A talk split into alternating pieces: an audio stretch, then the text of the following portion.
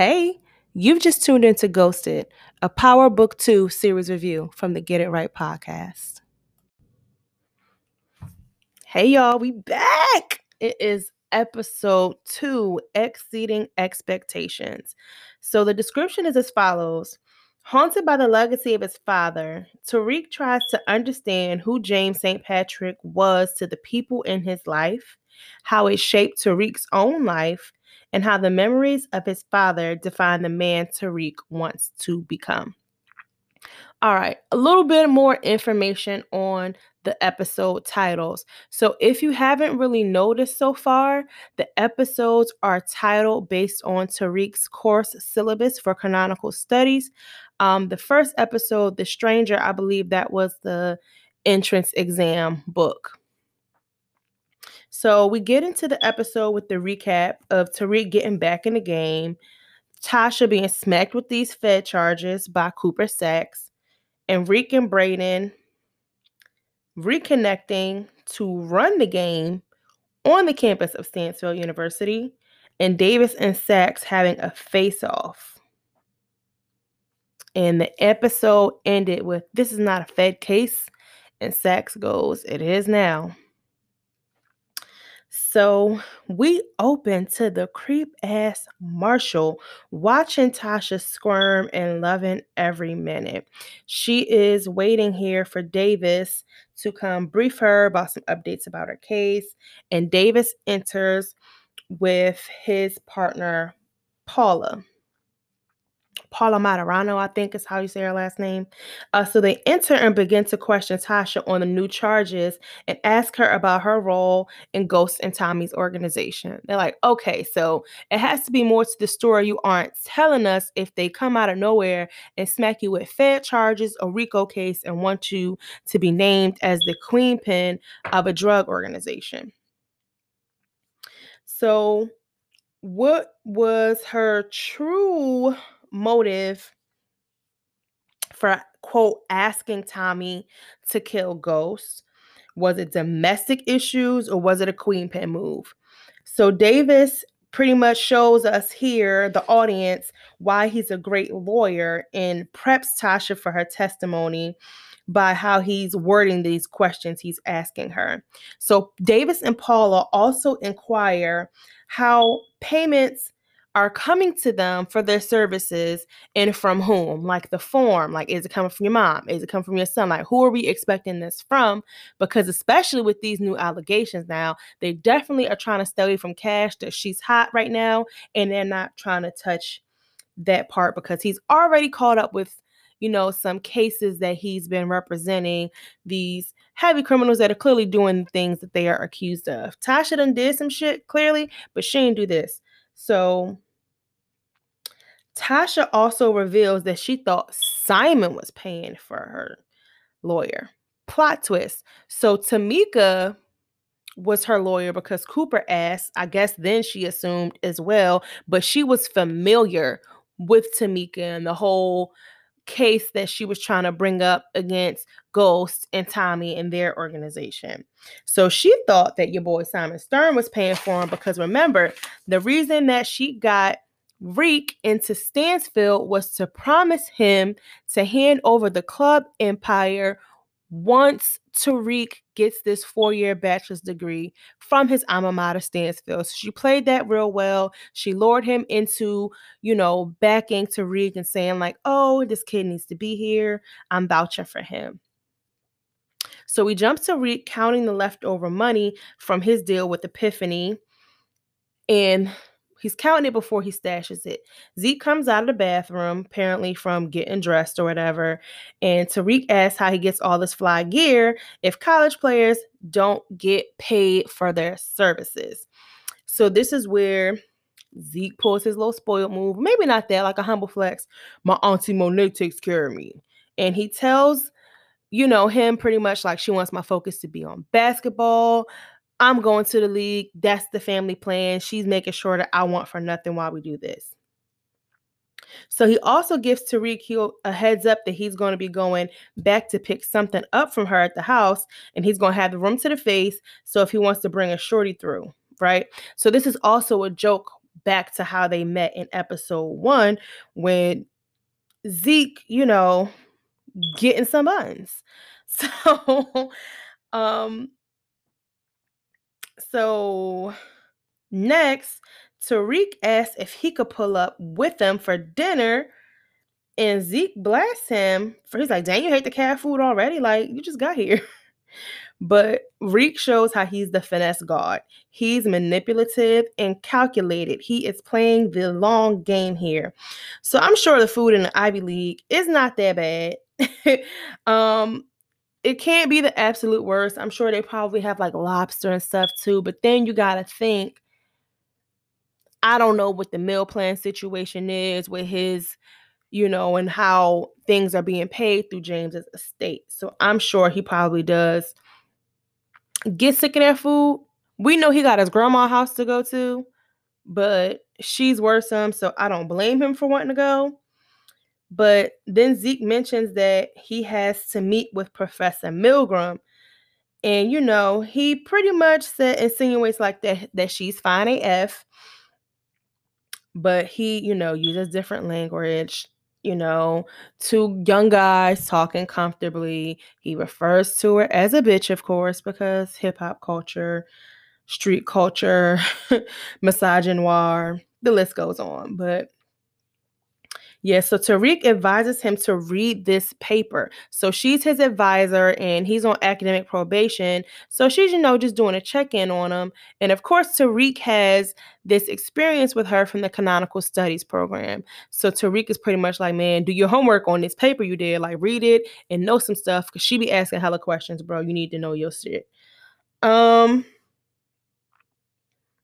because she the feds or she used to be rather. So he don't want it to blow up the spot because they have a secret arrangement that you know he's helping zeke there. They're pretty much thinking he's helped study but but we already knew what it was because clearly he's not the brightest star and he you know is bringing a lot of press and people to stansfield for his athleticism. And he clearly doesn't plan to play more than the one year required of college ball now to go into the league. So he doesn't want to make the block hot on their little arrangement. So we then see Zeke and the not Zeke, mm, Reek. I keep telling y'all I get caught up with the Zeke, Reek, Tamika Tasha, like like it's a DMX song.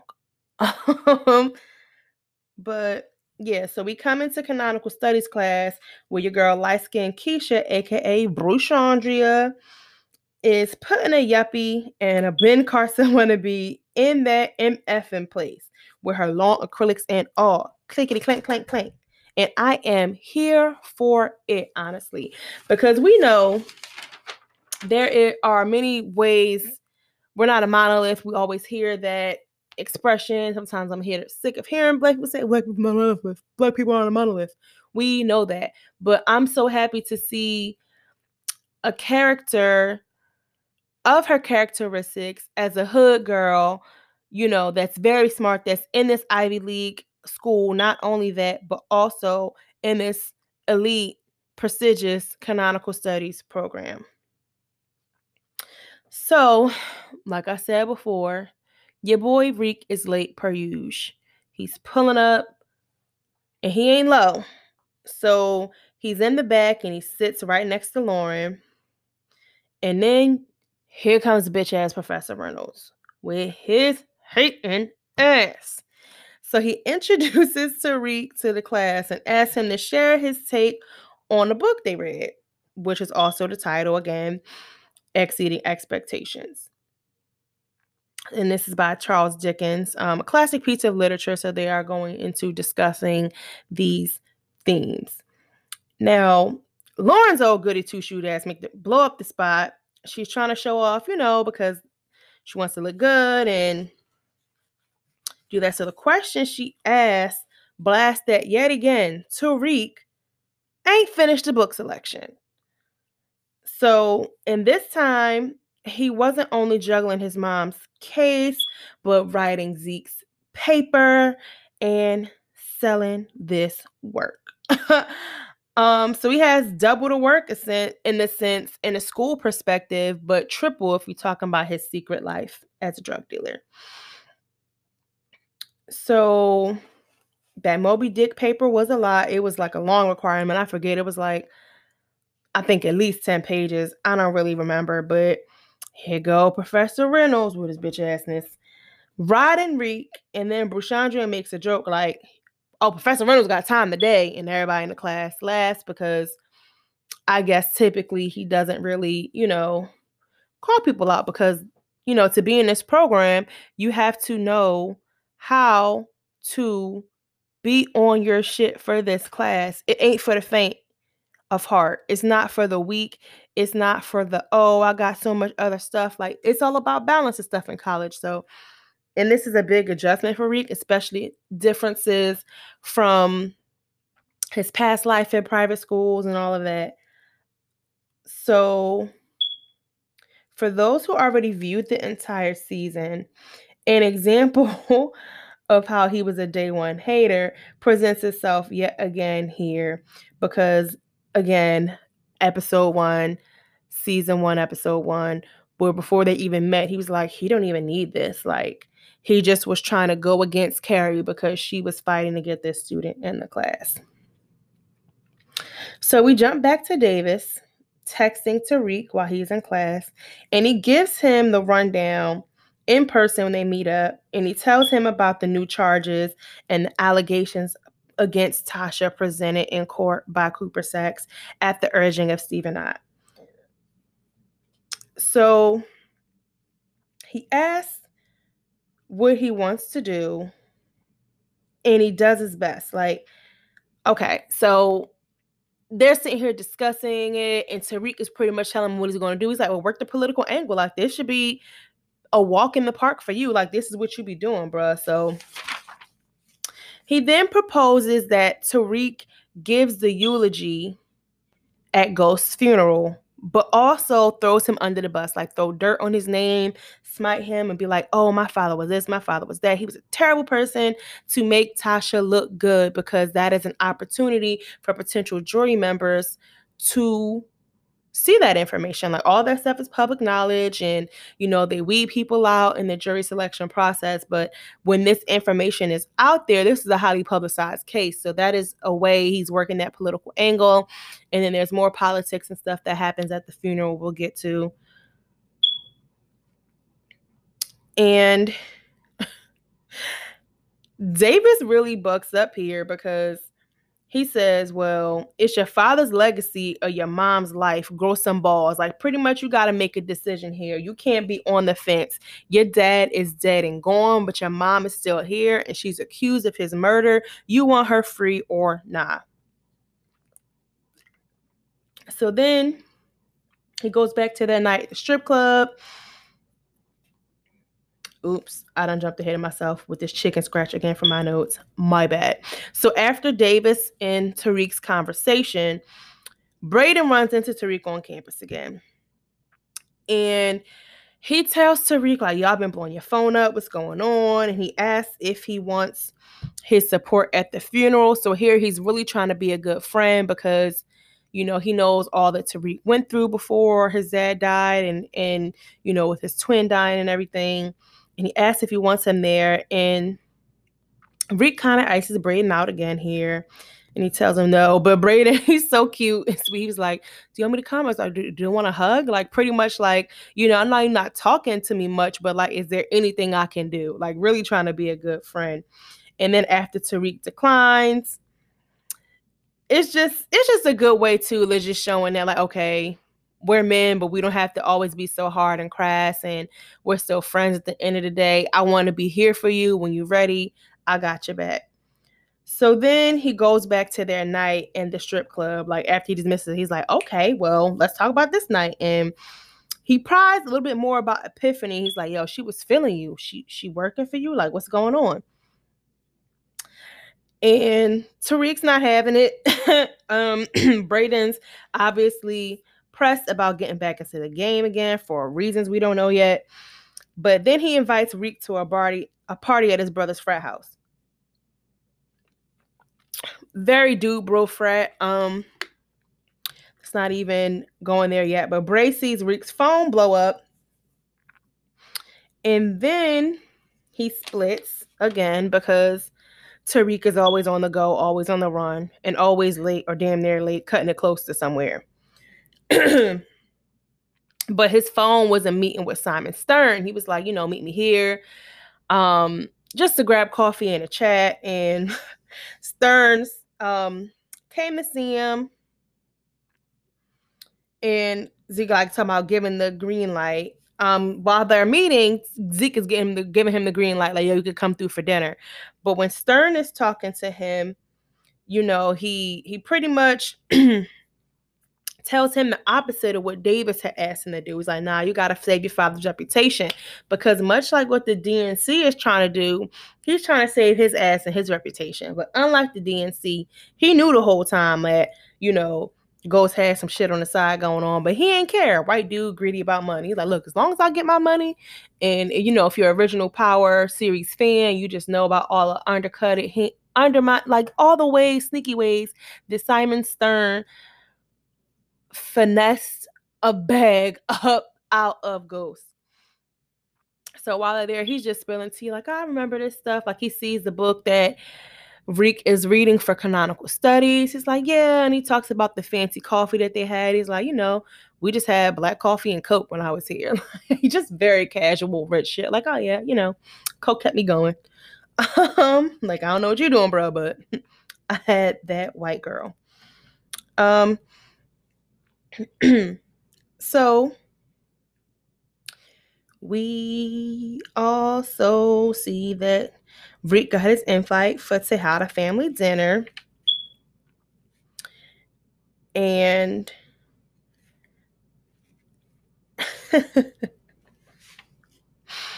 so we see Monet paying people dust and sliding her ring back on after riding in the cop car. pinning that later because you know her and Ramirez got a little thing. Um, I was trying not to have like too much innuendo in that, but they fucking okay. They is getting it in on the low. Her husband got a life sentence. You know, those conjugal visits don't hit but so often, and a woman has her needs. So, you know, she has a dual purpose for Ramirez. So he's trying to pillow talk Monet and sell her candy and whisper sweet nothings. And he wants more than a transactional relationship, but she's deading that. And she pretty much says, like, fuck out of here. My husband's name, he might be in jail for life, but his name alone, like, is getting me protection out in these streets. Like, I'm good. Like, I don't really need you to protect me. I need you to do the things I need you to do behind the scenes that you have access to as a cop. But other than that, I'm not trying to take this nowhere. You know what? Matter of fact, it's time for you to go because dinner's coming up and the kids can't see you, especially my son Cane, because we know he's the firecracker and he's the shooter. And she has to get ready for family dinner. You know, I don't know if she was cooking because I didn't show her, but you know she was cooking up a couple things that she was. Then go ahead, Monet get your groove back. So, oh, before she kicks homeboy out the bed, she says, you know, he's trying to say, you know, we got a connection. And she's like, no connection is trumping like what my husband's name does for me. Okay. I try to write, I wrote a little footnote about wanting to know more about something, but yeah, that ain't working. Um, because chicken scratch. I want to know more about. Oh yeah, Ramirez's tattoo. It's like, what does he have? You know, some prior gang affiliation stuff too. Because Daddy is tatted cinematic. Okay, when he is in that bed, like it's you know, people do have a lot of tattoos. You know, in a lot of professions, it doesn't matter. But you know, it's like, well, what is his connection to the Tejada family? We know Ramirez is, you know, it's clearly not the same thing. Like, are they cousins? Are they some sort of kin? Like, how they know each other? They just grew up on the same block or whatever. Like, so what is going on? Um, I wonder if we'll hear more about that in season two. but again, she kicks him out because she don't want him there and she don't want the kids to see him. So we are at dinner now, and Zeke is working hard to sound like he knows what the hell he's talking about, but he still tries to. Oh, wait, no.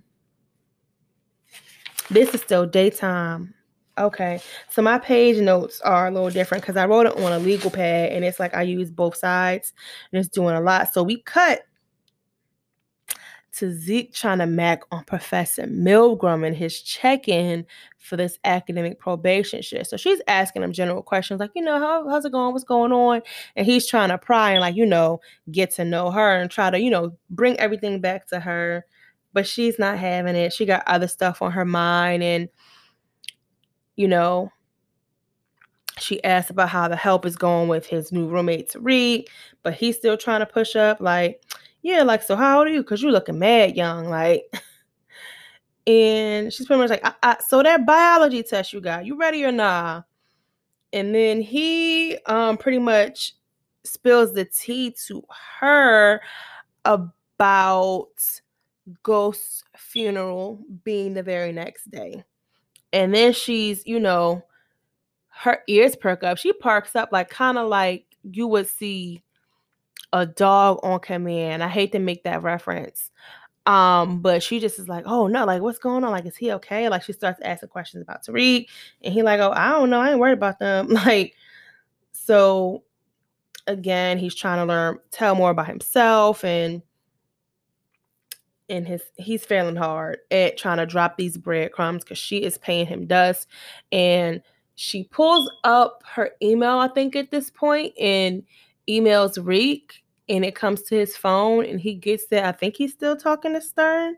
Yep my notes are on point. Look at me in my memory recall. Ew, ew. so um and he's telling stern is telling tariq in this next scene um, how it's a bad idea to trash his dad at the funeral. Um, again, that's where he sees his book and reminisces on his time as a student at Stansfield.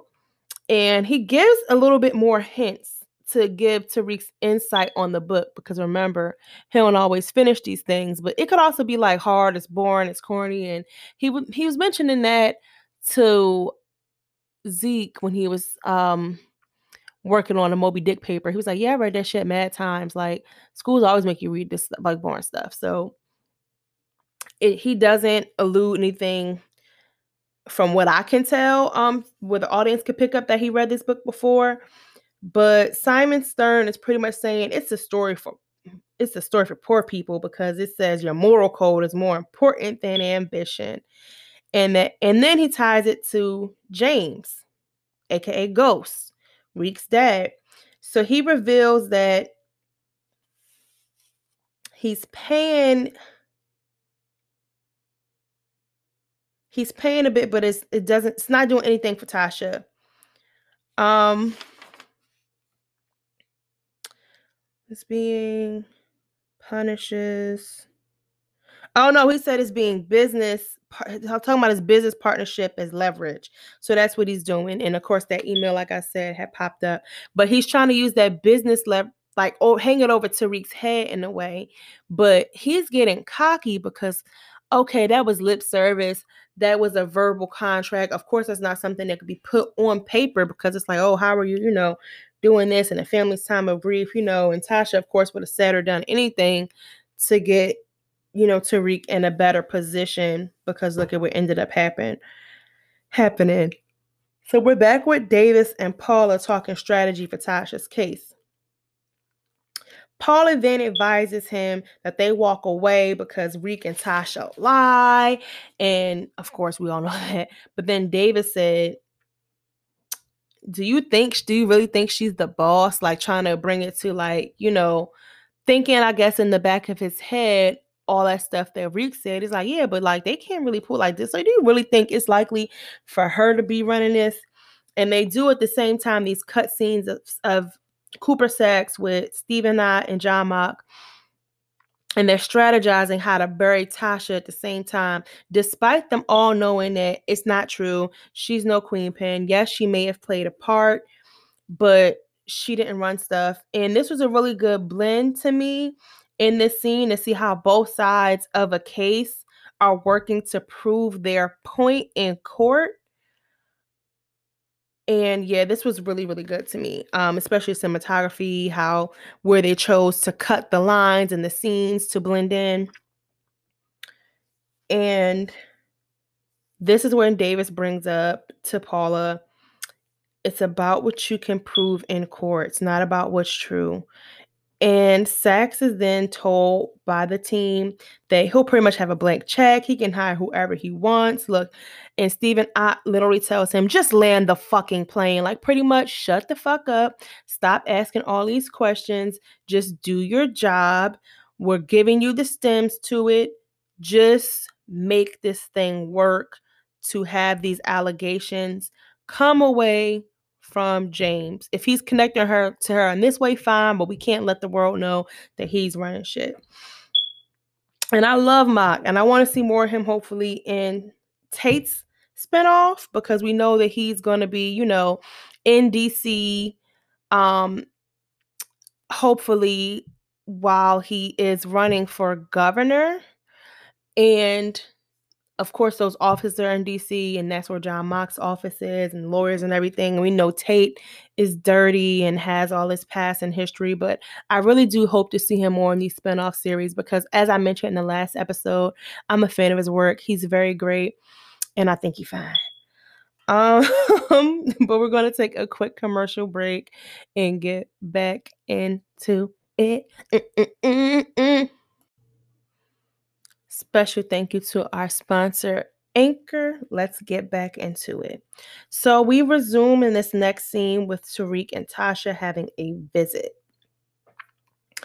So she's saying to him, It seems like a good idea to protect his father, as Stern suggested. Now, he almost lets the name go slip out his lips while they're talking and he has to be very um careful. He's doing a pretty good job of talking in code in this scene.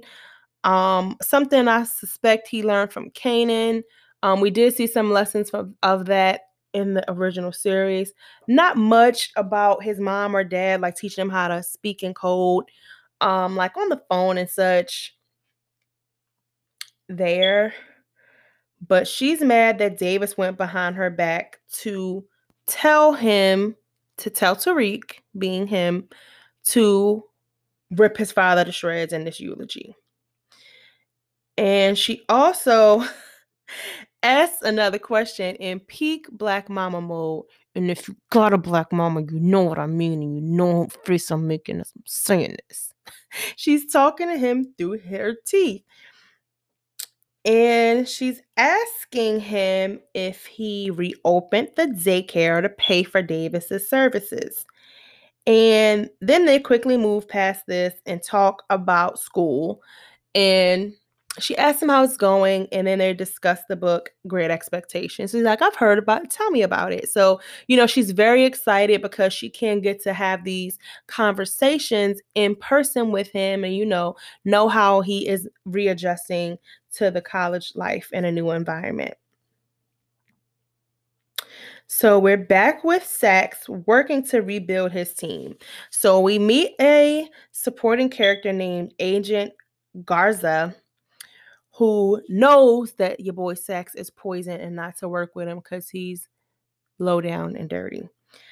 But Garza's like he's poison, he doesn't want to get near him. But because he worked with Donovan and he was like, yo, it's pretty much like, yo, it's messed up. Like, what would happen to him on a job? Like, you should have done better with that. Um, and he pulled him in by telling him who they were against. That Davis is representing Tasha. And Davis had almost ruined Agent Garza.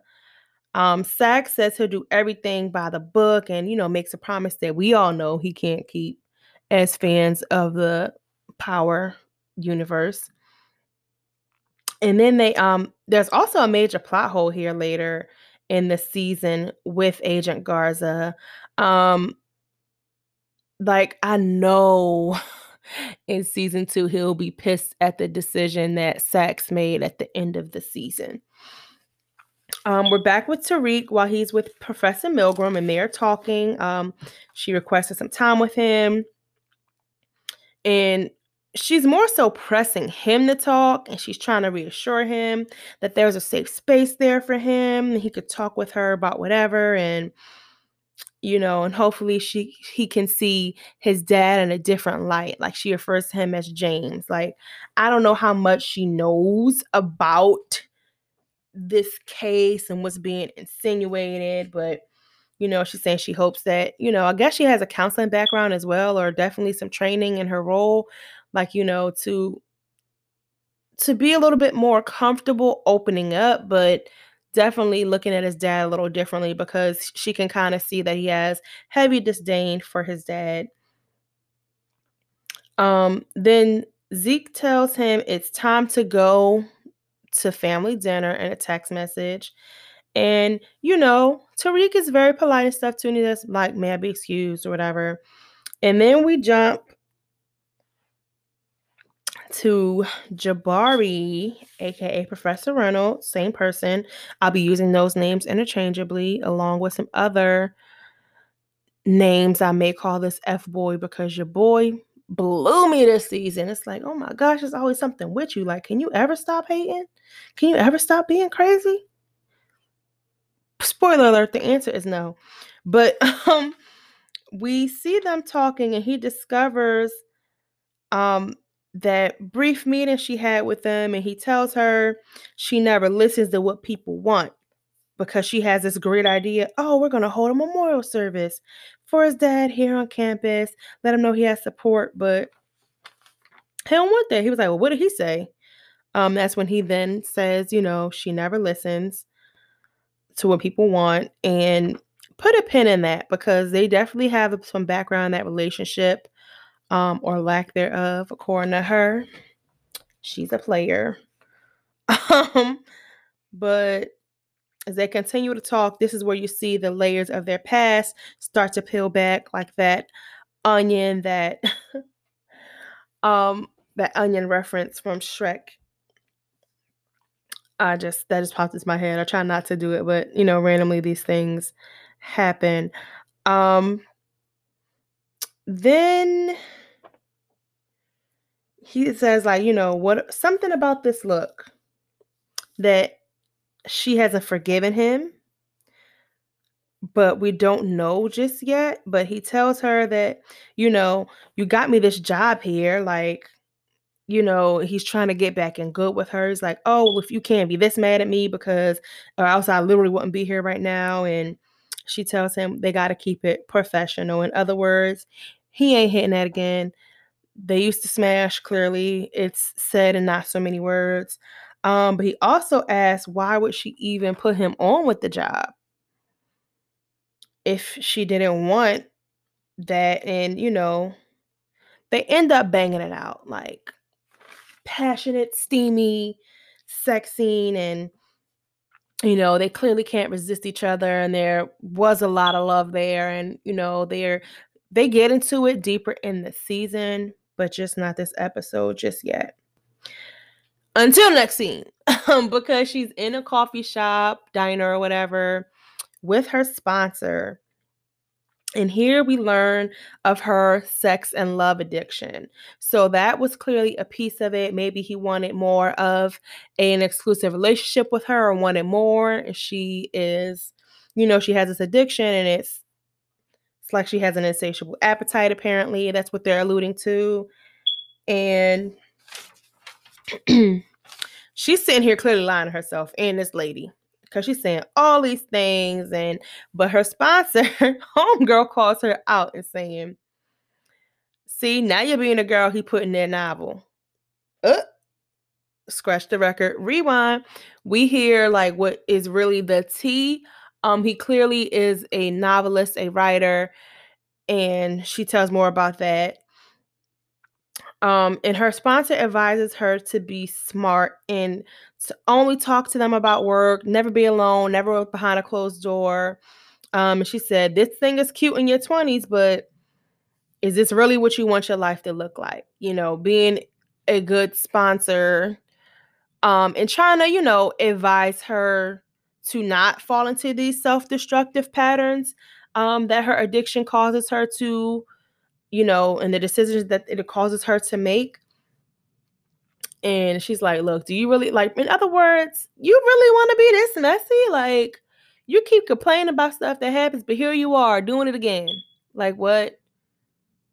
The definition of insanity is to do the same things and ask for different results. Had to throw that quote in here. Um, because this is pretty much Carrie's cycles. Um, so here we are at the Tejada family dinner now. And Monet is clearly the cool auntie because she's asking Tariq if she's sure if he's sure he doesn't want to drink as she's pouring Zeke up. Um well, she pours him up after, and he's like, "Well, I I'm clearly not playing. I'll take another one." Um, it doesn't really allude to the kids' age except Diana um for later in the season where she asked like why she couldn't go to school too. But Cane, it's Cane drew Diana. So Diana's the baby. Um, and she and Monet just runs their life, makes all the decisions, um, along with the dad. They don't always agree. We'll get into that later in the season. So after she pours Zeke up, because he ain't playing, he assures the family that he'll get back soon because Reek is the smartest nigga he know. So the get back is coming. So we can see Cane start to hate hella hard. He's another day one hater of Tariq. Tariq got all these haters, bro. It's so funny. But it works for the storyline. So Dru and Diana are impressed by his art and canonical studies class. He tells them about the program, like, yeah, I could finish in three years if I want. And I'm just taking this art class I had to fill it in. And then Dru's like, art? Art? I love art. Um, so there's a knock on the door after. And Monet one of the kids asked, Who is it? And she's like, I look like Miss Cleo. Like, that was super funny. Like, I'm sitting right here with you. What do you think? Somebody get the door. It ain't gonna be me. So Cane gets up and answers the door. And it's Uncle Frank. He surprises everyone. Um, clearly loosely ter- loose term uncle here, maybe. He may not be actual blood to the family. But you know how it goes when it's like a drug syndicate and that family, you know, from if you watch any of these types of shows. Um especially in the power universe, they really make the emphasis on like your team, you know, your crew you down with being family. Um, that's a heavy, heavy theme in this universe. So Uncle Frank's makes this is where I think he's might, might not be blood, but then again, it's all types of creeps. So he makes a creep ass comment about Princess Diana. And he's like, "Oh, you felt out nice, like pretty much like you got girl, you got body yaddy yaddy now, like baby done grew it up." And that is so cringy to me because he is clearly old. I mean, of course, I know it's an actor I'm talking about, but like that is just unsettling to me. So he keeps on, you know, lip service, blah, blah, blah, blah. So Monet just instantly shut shit down. Um, she ends dinner. She tells Diana to clear the table.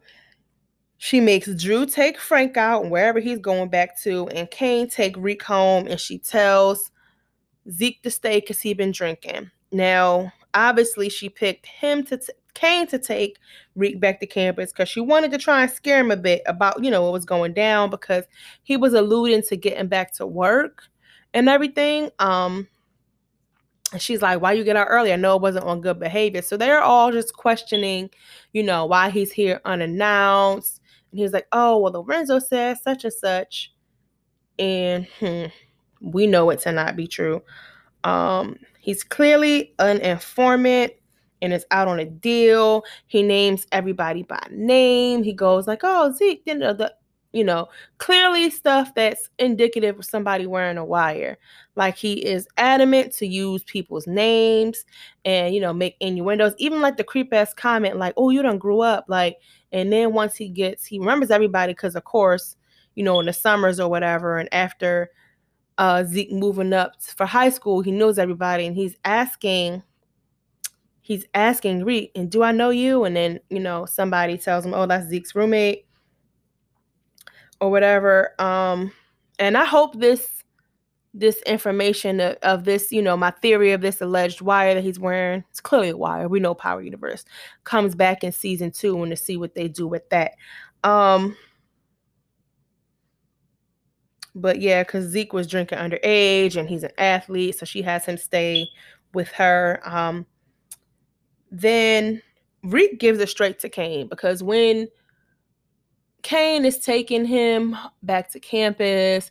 He pulls over and has him get out the car and tries to shake him down with this gun. And and Reek is like, "Look, you think I need like you? You think I'm I'm new to this? Like, clearly, like we on the same team. Like I'm helping him, making sure he play, and you feel like, why would I do something stupid? Like I'm not run my mouth. I ain't no snitch."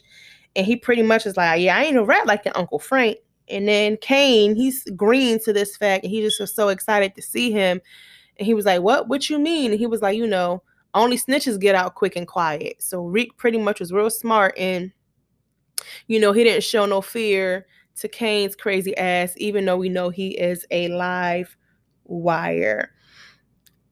So, yeah, rats get out quick and quiet. Like one of my favorite lines from my favorite rapper Nas is, "Your name is on the affidavit. You ratted kid. Like ain't no getting around that. That's where it's talking about like informants getting out quick and quiet. All right, so bust this. Reek gets back to campus and he's walking past. He don't know what's going on because he don't be paying attention. He's always running late. And we see that there's a campus vigil for James St. Patrick, and it's featuring terrible spoken word um, in the background about this. Like the theme is good, they really tried, but it's just, I guess it was meant to be bad. Um, you know, no judges. I used to perform poetry in my undergrad days, and I look back at some of the stuff I wrote, and even not even not even the stuff I will perform, just looking like I was looking through one of my books the other day and just like, oof, but you know, you got to get to the good stuff by writing out the bad stuff. So shout out to the artist they had the background being a spoken word dude, but it was not good in my opinion. um, then we see Brayden presses a student to delete the picture that he took. He was taking selfies with the poster that they had made, which was pretty quick because it's like this, and this just goes to tell you that's not only the size of the university, but their endowment and their resources. Because this is big ass poster of James. Like it don't even look like paper; it looks like nice vinyl, the indoor, outdoor stuff, and you know he's pressing the student to delete it. It's like, what? What you doing? Like, of course they don't know the relationship they might have, um, if they're close friends but um we see Lauren again. And she's like kind of breaking it down like what he's walking in on and then Professor Milgram blows up his spot as he's walking up. And she's like, Yeah, and here's his son. Like, it, it's still enough time if you want to catch a few words. Because remember, he went to the dinner. So he's catching the tail end of it. They got people up here doing performance and poetry, and I guess speaking on like how they feel and everything. And and he looks like so shocked and hurt and like it's it's so many emotions that it you know of course will be naturally running through somebody's mind in this situation but the look on Tariq's face too said it all and he was like nah I'm out like he walked away. He didn't even say anything to Professor Milgram and he says to Brayden like come on let's go to this party. And Brayden's like bet but of course, Jabari was proven right. He pulled up too on Karen. she was like, "Oh, I'm see, I'm glad you came." He was like, "I just wanted to see, like, you know, what's happening." He said, "I'm, I still want to support it, but I, I still don't agree with you doing this." So we're back at the Tejada household, and Diana's quiz by Monet on what to do about Frank. So she tells him, she tell Monet tells Diana that there's a difference between family and blood. So clearly it shows that it's a blood tie because Diana's like, oh, well, well, Uncle Frank's family. And she's like, nah, he's not family, he's blood. And um, I have a season two prediction here. finance detective Santana, Laz Alonso, aka my boyfriend, is going to come across this tape if he's not the person leading this investigation of Frank, you know, coming to dinner, saying everybody's name, and you know, do I know you to Tariq? And Diana, you know, spilling the tea, dropping it down like she always does. This is Zeke's roommate, and he's to find out who his roommate is and his connection with all this stuff that happens later in the season. So, Monet takes a turn to creeping me out here by what she says pretty much offering up Diana on a silver platter to get info that she wants because she, you know, says, Did you see the way he looked at you? Like you got the upper hand on him, you got power. Like pretty much teaching her ways to work the game and just, you know, learn different things or get information as a woman, you know, to use her feminine wiles. Like it's crazy that she's saying this about somebody that is her actual uncle or she calls uncle. But you know, she's pretty much training her and she's her little minion, like to get information that she wants because it's clearly not gonna be said to Monet. Um, then Cane comes back. No, he doesn't come back yet. Here, Monet echoes what Tariq said, you know, how rats get out quick and quiet. And Monet tells Zeke, she wakes him up on the couch. She tells him to learn more. She asks him what he knows about his roommate. He's like, you know, not much. He's like, you know, find out what you can on him for me. And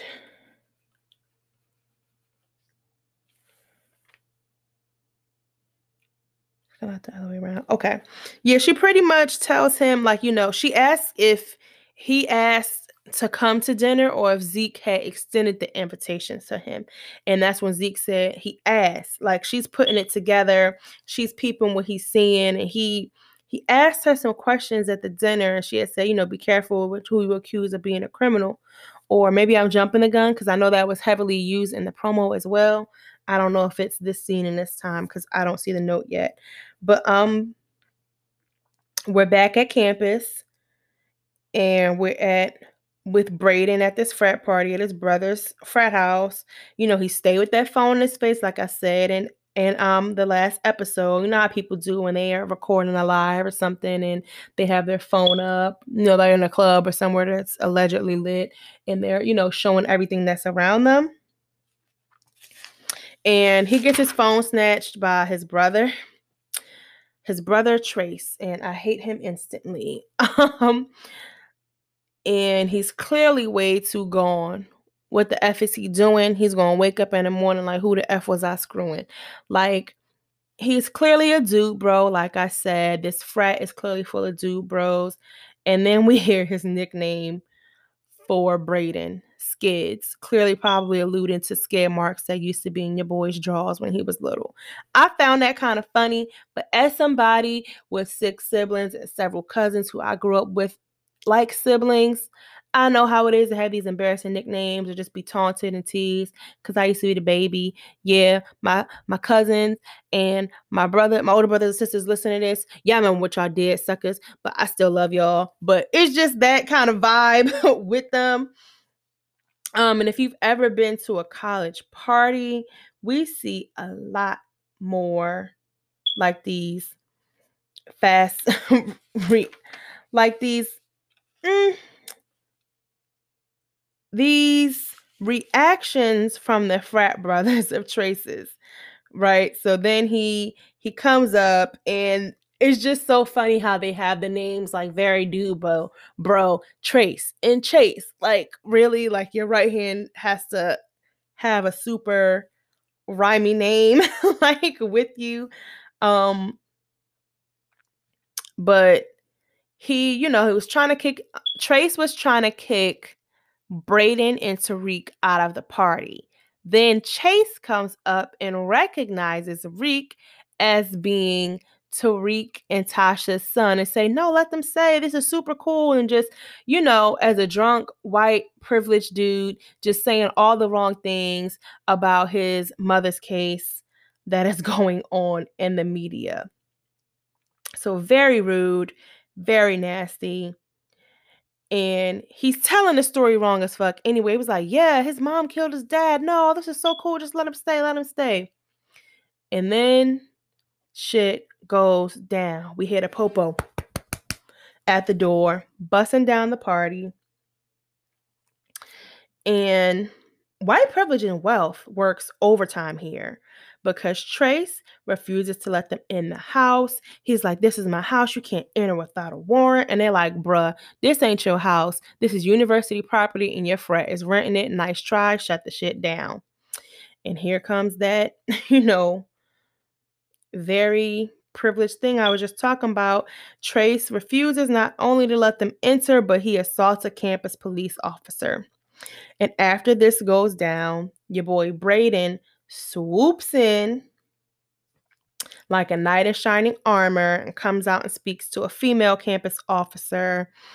And you know because they pretty much have they have trace handcuffs already and they're trying to do something. And and Brayden's like okay enough. I have to save this guy like he's annoying but this is still my brother. And i gotta protect him as well at all costs from self-destructing and ruin the family name similar to what the younger brother in episode one was doing with Cooper Saxe. Mm, watch these things, these connections. Um, so Reek sees his use here. Brayden comes out and saves his brother by using their names. Like, you know, I'm very sorry for all of this. I'm Brayden and this is my brother Trace Weston. Like, oh, like don't forget, like not only do I pay your bills, like like I can ruin you. You'll have you'll be blackballed. None of that because my family has done so much and continues to do for this university. And they're like, like the auditor, they was like, like the pool. Like they mentioned one of the things that the family has donated to the campus, and then they, you know, pull up and kind of whisper, you know, let him go. He's a Weston, like, and he's gonna get away with it. And then Trace walks up the steps and is victorious in all his douche glory and pumps his arms like, yeah, like he's invincible. And ooh, I just love how it came full circle and he was proving that he was not later in the season. So, more on that. Stay tuned for that tea. All right, and we are almost to the end of the episode, people. So I had less um, notes on this episode than the first ones.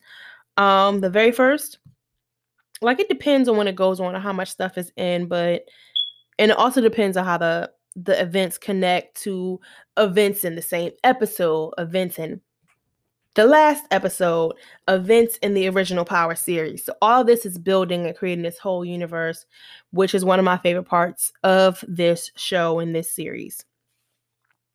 So we are back with Tasha. We're on the inside and we see an inmate named referred to the, the Marshall S. Jones.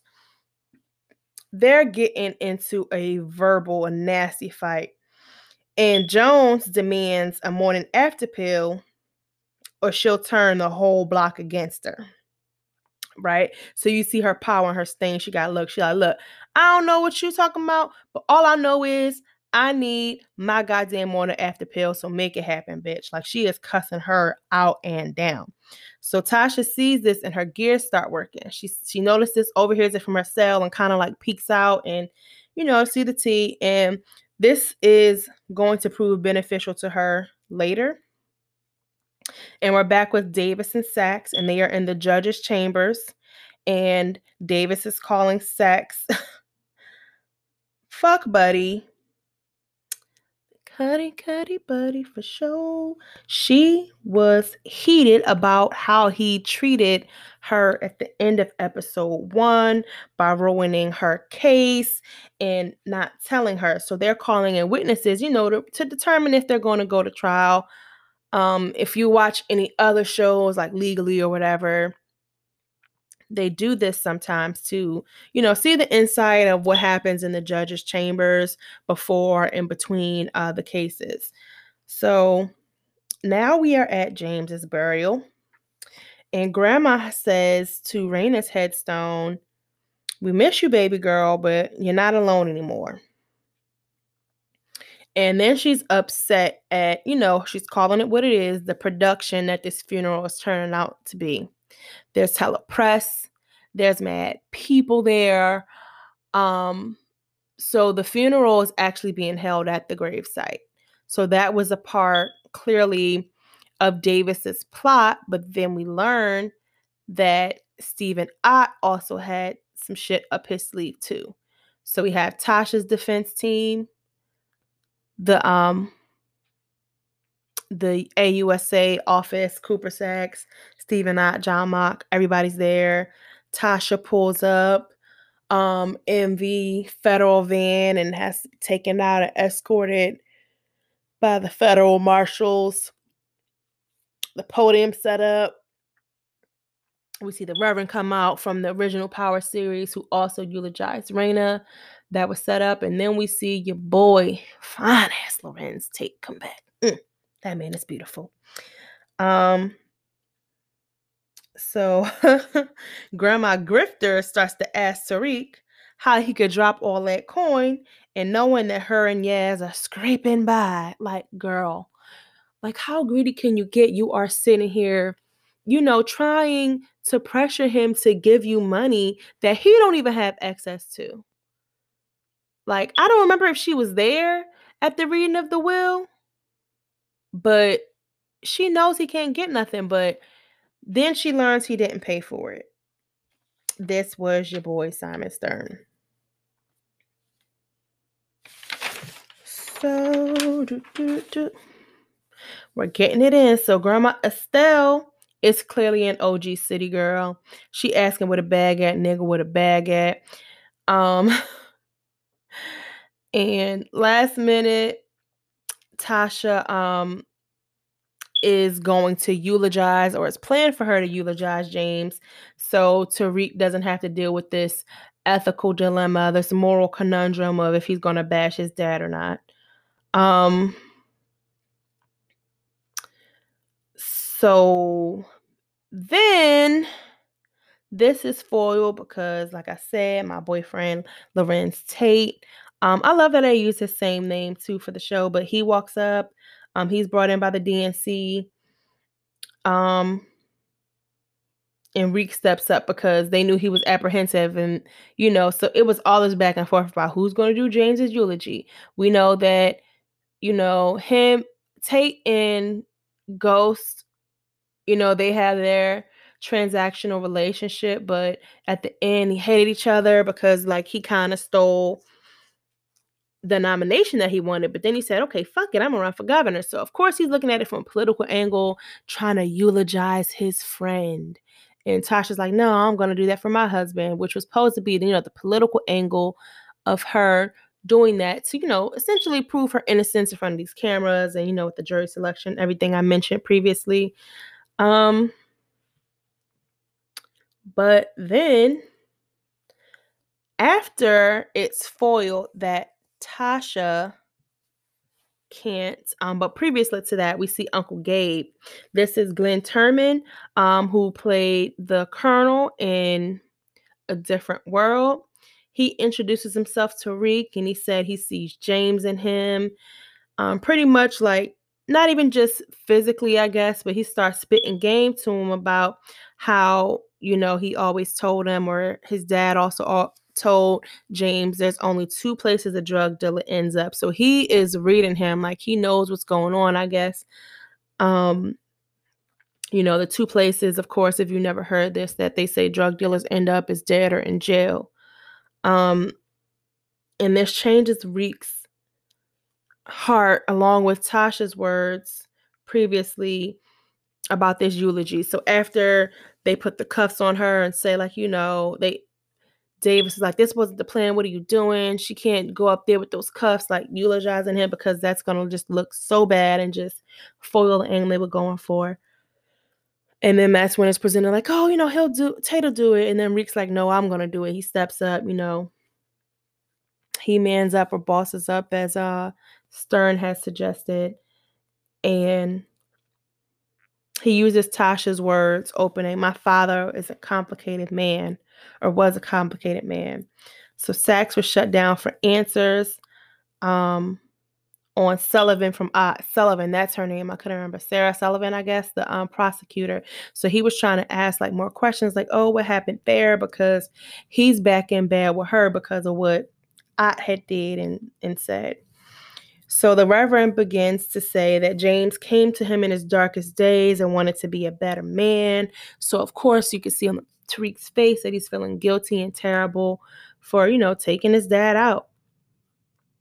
Um and he says he didn't agree with all of his choices, his dad's choices, but he learned about how he wanted to live his own life. You know, this is also an allusion to or foreshadowing to how, you know, he wanted to be this drug dealer. And not only does he want to be this drug dealer, he wants to be better at it than his father um, at hiding his his underground life.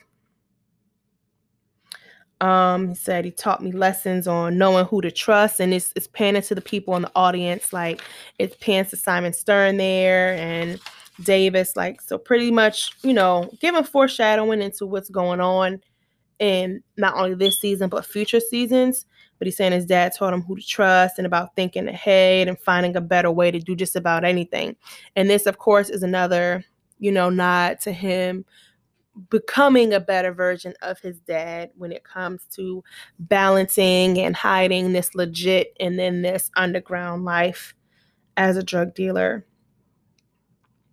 And then he says, somehow I'm learning more now than when he was alive. And saying how his dad wanted him to have what he never did and how he's the manifestation of what he can never be that was a good ass line. They were strong there. And it's just, you know, talking more about because the show, obviously, duh, is called Power Book 2 Ghost.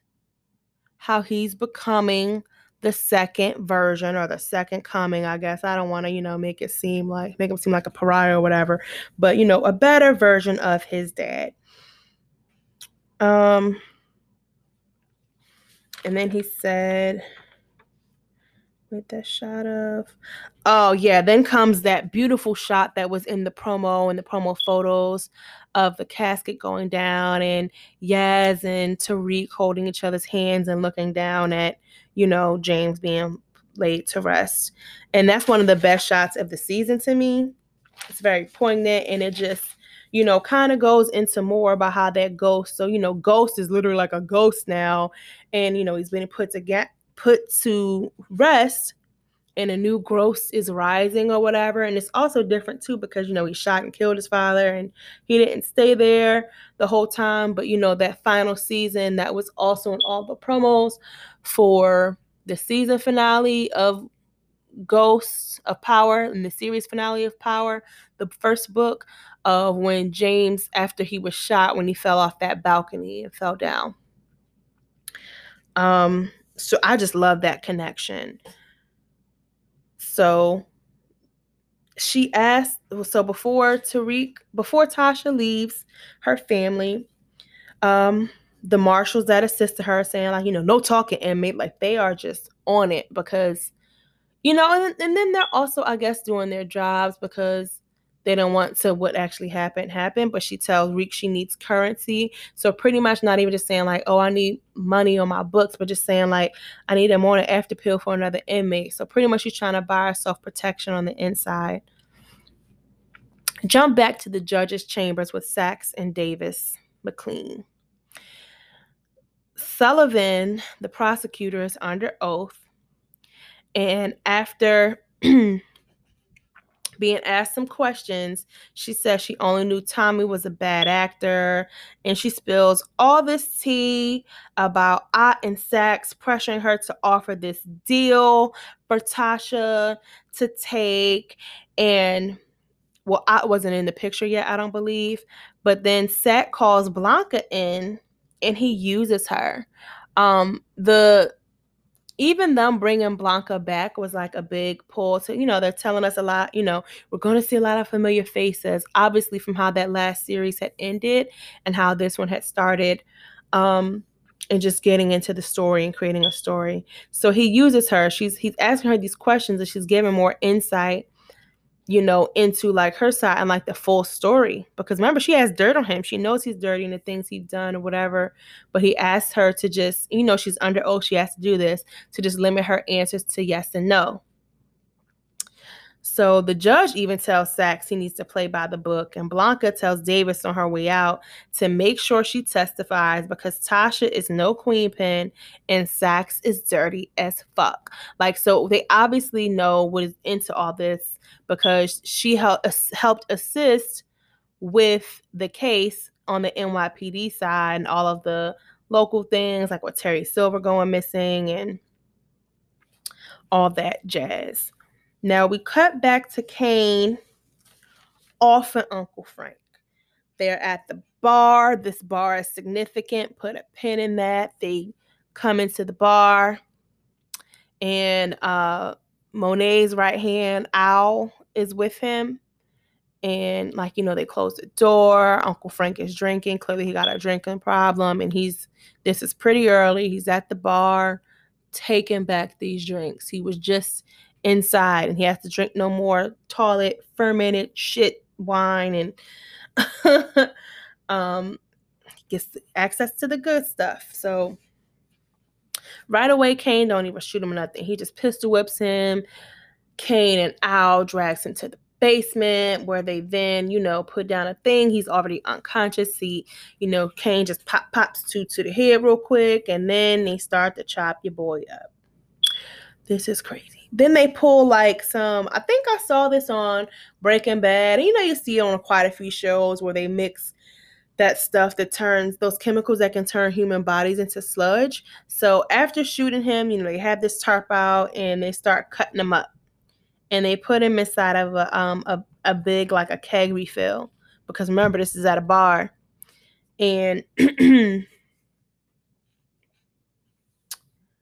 this at the end, like Dru comes out to help him take these cans in, and Uncle Frank fits into two big kegs, and they make it look like it's just a pickup delivery switch out thing, and nobody like you know he came in and nobody seen him come out like it's real low. But then again like i said put a pin into this for later into this season slash season two where it's to be expected that you know of course uncle frank is a known informant and it's it's not just going to go over well that like it's not just going to be swept under the rug by whoever is investigating and sending him as an informant.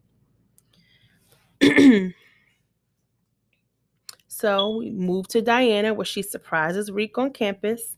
Um, so that advice that monet gave her about uncle frank is not just that or maybe it wasn't exactly about uncle frank because she already could tell that got a little thing for Diana and vice versa. He sees right through it. He's like, So Monet sent you, huh? Like, and then he tells a college ass joke to her, as she says, and that was cute because the one he said was it. And the joke was, when you know what to look for, people are easier to read than a PDF. that is so funny and obviously corny or whatever. And you know, he clearly ain't tried, but it was cute. And she's clearly smart enough to pick it up as well. Um, they're around the same age, roughly. Don't really give much insight into that, but Tariq does have a milestone birthday happen this season that was in the promos. He turns 18. Um, he asked Diana to ask her dad, Lorenzo Tejada, for a morning after pill and to hide it inside of a book for his mom. So, of course, this is an allusion to, you know, Great Expectations, the episode title. They discussed the book earlier in the episode. This is a smart cover. So, Detective Diana reports this information back to her mom and, like, I know something you don't know. Tasha needs a friend inside. um, and she tells her to get her a pill and a burner. And this is also, you know, that callback that the book was never left when it was removed later in the season. Um, I don't really know how they did that, but there is someone clearly on the inside. Like they got pulled, they got people on the inside in jails and outside that are being paid to help the Tejadas run their organization without a hitch.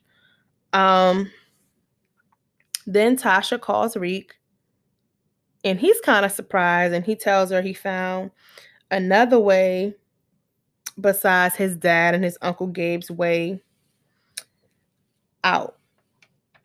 Um then we cut to Cane spotting Ramirez and dipping off. Um this is he sees Ramirez coming from giving Monet a manila envelope, like one of those photo where somebody sends you some documents. Um, one of those type of um, envelopes with you know the CI information. Frank, he's like, but I'm guessing you knew that. You know, he said, did you know you went missing? And she's pretty much like, uh, like so. He brings her a gift. He brings her that and a bottle of Johnnie Walker Blue Label a known nice cognac because clearly Monet loves her brown liquor. Um, and he brings, she was like, these snitch papers. And then she, he, again, he says that he's missing. And she's like, it could be anybody. Like, in other words, like, don't even try to put, like, you know, like, it is what it is. You didn't give me a heads up. And she's like, what I'm gonna do with this? Like, she don't want to accept his gift. Um, and she was like, where was my warning? And she said, they don't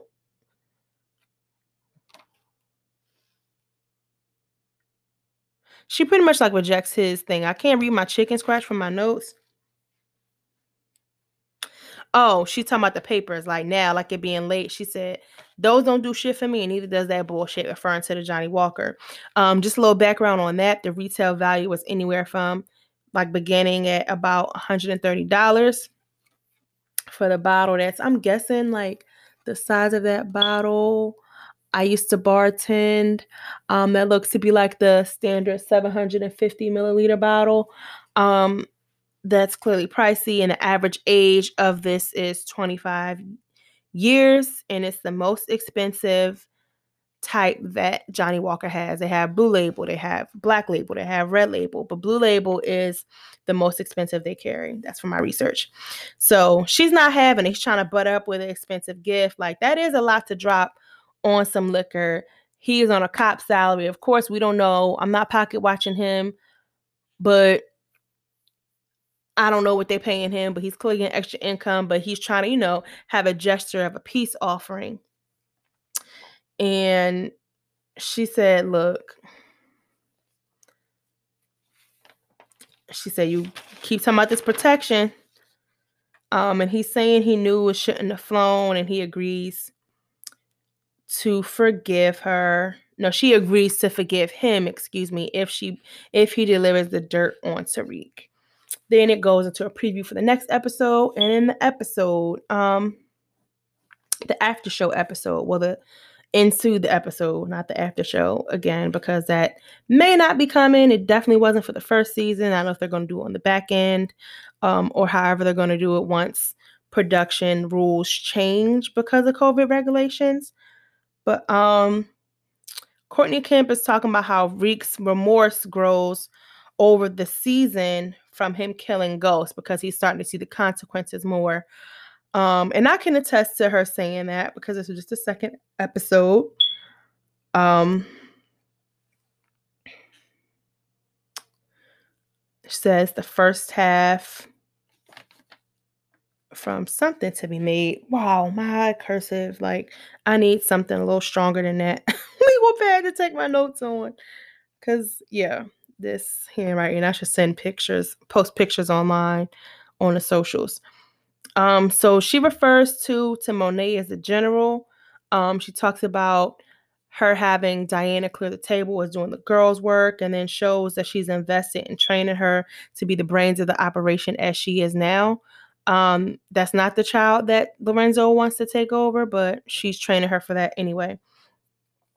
Um, Reek and Brayden, he says he sees he knows how to maneuver and has no idea um, of how this Weston name, you know, had staying on campus and possibly off, and how, you know, they can kind of operate under the radar because he's not going to get caught being a Weston and he's not going to get kicked out. This is different from Choate. Like their family has the stain there. And then again, I don't think Brayden got kicked out of Choate either. Whatever. Um, maybe because he's there. That's also not clear and kind of a plot hole. Um, then she says she wanted to bring it to tell the truth. Um, for Reek at his father's funeral. Courtney Kemp wanted, um, she gave the eulogy at her father's funeral. And she used that speech to give Easter eggs that Tariq had. Obviously, like I was talking about, the camera panning to certain members in the audience as he was repeating, reciting certain lines. Um, she said it's also to remind us of the legacy of Ghost, of who he was, is, and always will be, because remember, that's it. And also, I forgot to mention the whole reason and the whole way Ghost got his name. Um, in the series of Power, we often would see him run to clear his head, and he will also peep certain stuff in the neighborhood. He creeped on Angela a couple times that way, and creeped on a lot of people that way by just like being somebody taking a run. Um, so he was known for being quick and fast, and it's like if something went down, it's like a ghost was there because he was in and out like he was fast, wasn't seen, wasn't heard, nothing. So that's where the nickname came from. Um, his plug, his Mexican plug, Lobos, referred to him and eh, as a Spanish word a lot of time too, fantasma. I love how that sounds. I wish they referred to him as that more. Yeah, but that is it. This is Ghosted, episode two from Power Book Two. Ghost, episode two exceeding expectations. Did this episode exceed expectations for you of the show? I know for sure that this episode of Ghosted exceeded your expectations. So join me online, hit the links in the show notes, and let me know what you think about the show, did I miss anything out? I know I didn't because these notes y'all heard them rustling. But what were your what was your opinion on the things discussed? Like engage with me in this dialogue and we can talk theories and all these Easter eggs and callbacks to the original show. Yeah, so holla at your girl. Bye. Thanks for listening to Ghosted, a Power Book 2 Ghost review podcast here at Get It Write. Don't forget to click the link in the show notes to connect with Get It Write on all of your fave social media outlets. Until next time, peace out.